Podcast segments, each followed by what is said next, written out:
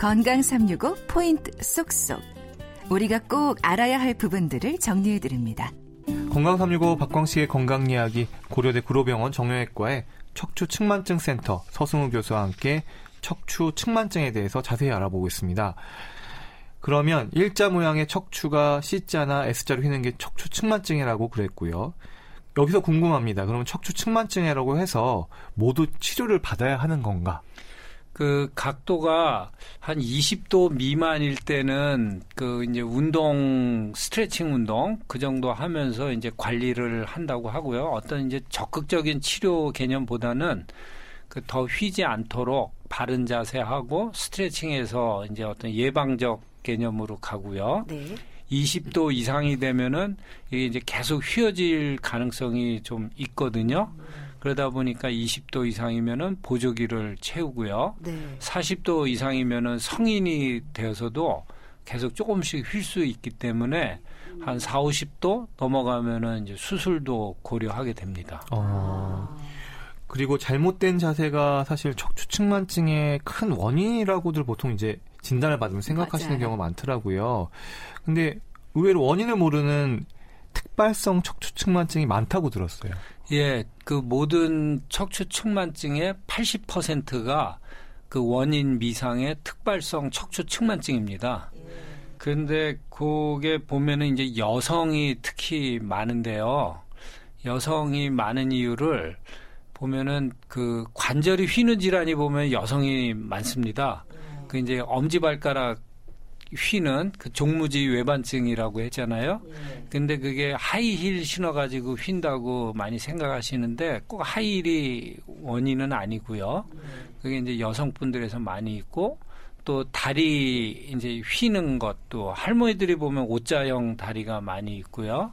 그리고 신생아에서 관절이 고관절 빠지는 것도 보면은 여아가 훨씬 더 많습니다. 왜 그렇죠? 여성에서 약간 이런 휨이 많은 거는요. 그러니까 여기서 이제 거기에 대한 원인으로 그 여성 호르몬, 에스트로겐 호르몬이 그 조직을 좀 유연하게 만들어서 이게 이제 그러니까 인대나 힘줄 같은 게 유연해가지고 관절을 튼튼하게 못 잡아줘서 더 휘어짐에 약한 것 아닌가.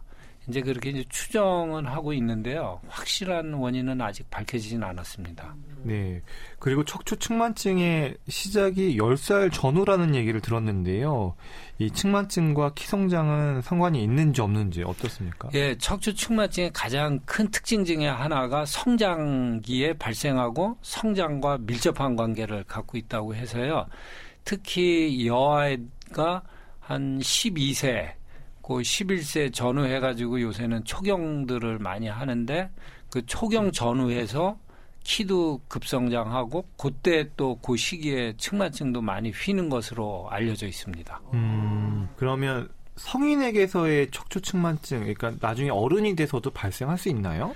보통은 측만증은 이제 그 사춘기 그 여학생들한테 많은데 그 어른한테 생기는 경우는 연세가 드시면서 한 50, 60 먹다 보면은 허리 근육이 약해져 가지고 지탱을 못 해줘 가지고 쓰러지는 허리 그러니까 이제 허리가 무너지는 개념으로 해서 측만증이 생겨나기도 합니다. 근데 아. 이런 경우는 퇴행성 척추 측만증이라고 명칭을 붙입니다. 음, 그리고 이 측만증의 경우에 뭐 가방을 한쪽으로만 매는 습관이라든가 아니면 칼슘 부족이 측만증의 위험을 높이고 또 측만증이 심할수록 또 통증도 심하다, 허리 통증도 이런 말도 하던데 이건 좀 어떻게 정리하면 될까요? 예, 그 진료실에 오면 이제 부모님들이 제일 그 이야기 말씀하시는 게 얘가 자세가 나빠서 그 뭐 어떤 습관이나 얘가 뭐 음식을 얘가 뭐 편식을 하고 가려 먹어서 칼슘 뼈에 부족해서 생기는 거 아니냐고 질문들 많이 하시는데요.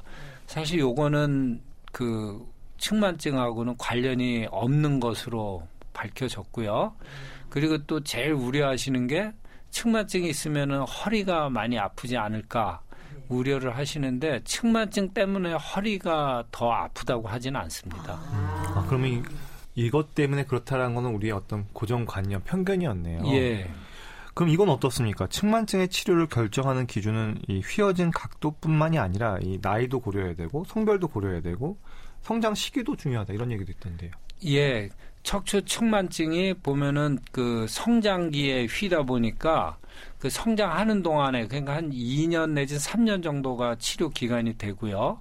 성장이 멈추면은 다행히도 측만증이 진행을 하질 않습니다. 대부분은. 그래서 성장이 멈추면은 이제 더 이상의 치료는 하지 않고 각도가 한 4, 50도 넘어가면은 그 휘어져 있는 모양 때문에 중력에 의해서 한 1년에 1도 정도씩 그 무너지듯이 휘어지기 때문에 이제 그런 경우 이제 스트레칭 운동을 하면서 관리를 하라고 합니다. 네. 또 하나 질문은요. 얘기해 주셨다시피 척추 측만증이 있을 때 여러 가지 각도별로 치료법을 얘기해 주셨잖아요. 네. 그러면 그런 치료를 시행했을 때 다시 제자리를 잡을 수 있는 어떤 확률이랄까요? 이건 어떻게 알려져 있나요? 예, 그 안타까운 게 한 번 휜 허리는 다시 펴지지 않는다가 이게 제일 아이고. 큰 문제거든요. 그러니까 이제 부모님들은 이게 이제 교정이 될 걸로 많이 믿으시는데 이제 교정 치료나 뭐 보조기를 해서 바로 펴놔도 시간이 지나면은 또 제자리로 이게 찾아갑니다. 휘어진 모양대로. 그러니까 우리 가느다란 이 식물 줄기도 땡기고 있으면은 펴진 것 같다 다음날 가면 제자리 찾아가듯이 그러니까 허리 휜 것도 이제 교정된다기보다는 그냥 일시적으로 좋아졌다가 다시 이제 제자리로 휘어진다 이렇게 이제 생각하시면 될 것 같습니다. 어, 그러면 너무 절망이 클 것 같은데요. 그러면 보조기를 할 필요도 없을 것 같고. 그러면 다 제자리를 찾아가면은 어떻게 봐야 될까요? 그러니까 이제 치료의 목표를 이제 더 이상 휘지 않게 더 나빠지지 않게 하는데 이제 목표를 두고 인체가 그렇게 이제 만들어진 겁니다. 그러니까 우리 얼굴 모양이 이렇게 생기듯이 음, 그러니까 이제 만들어진 것은 다시 되돌릴 수 없고 이제 더 이후에 나빠지는 부분에 대해서 예방적 목적으로 보조기나 뭐 어떤 교정 치료 이런 거를 하게 됩니다. 음, 그럼 더 이상 나빠지는 거는 막을 수는 있는 건가요? 예, 보조기를 하시면은 우리 그 나무 휘어질 때 옆에 받쳐주면은 또 바로 이렇게 자라듯이 그 보조기로 휘어진 허리를 바로 잡아주면은 또 대부분은 또 바르게 큽니다. 어. 네, 이렇게 박광 씨의 건강 이야기 듣고 계시는데요. 치료와 수술을 결정하는 데 있어서 구분 정도와 함께 성장 상태를 고려해야 한다는 거 기억해 두시면 좋겠습니다.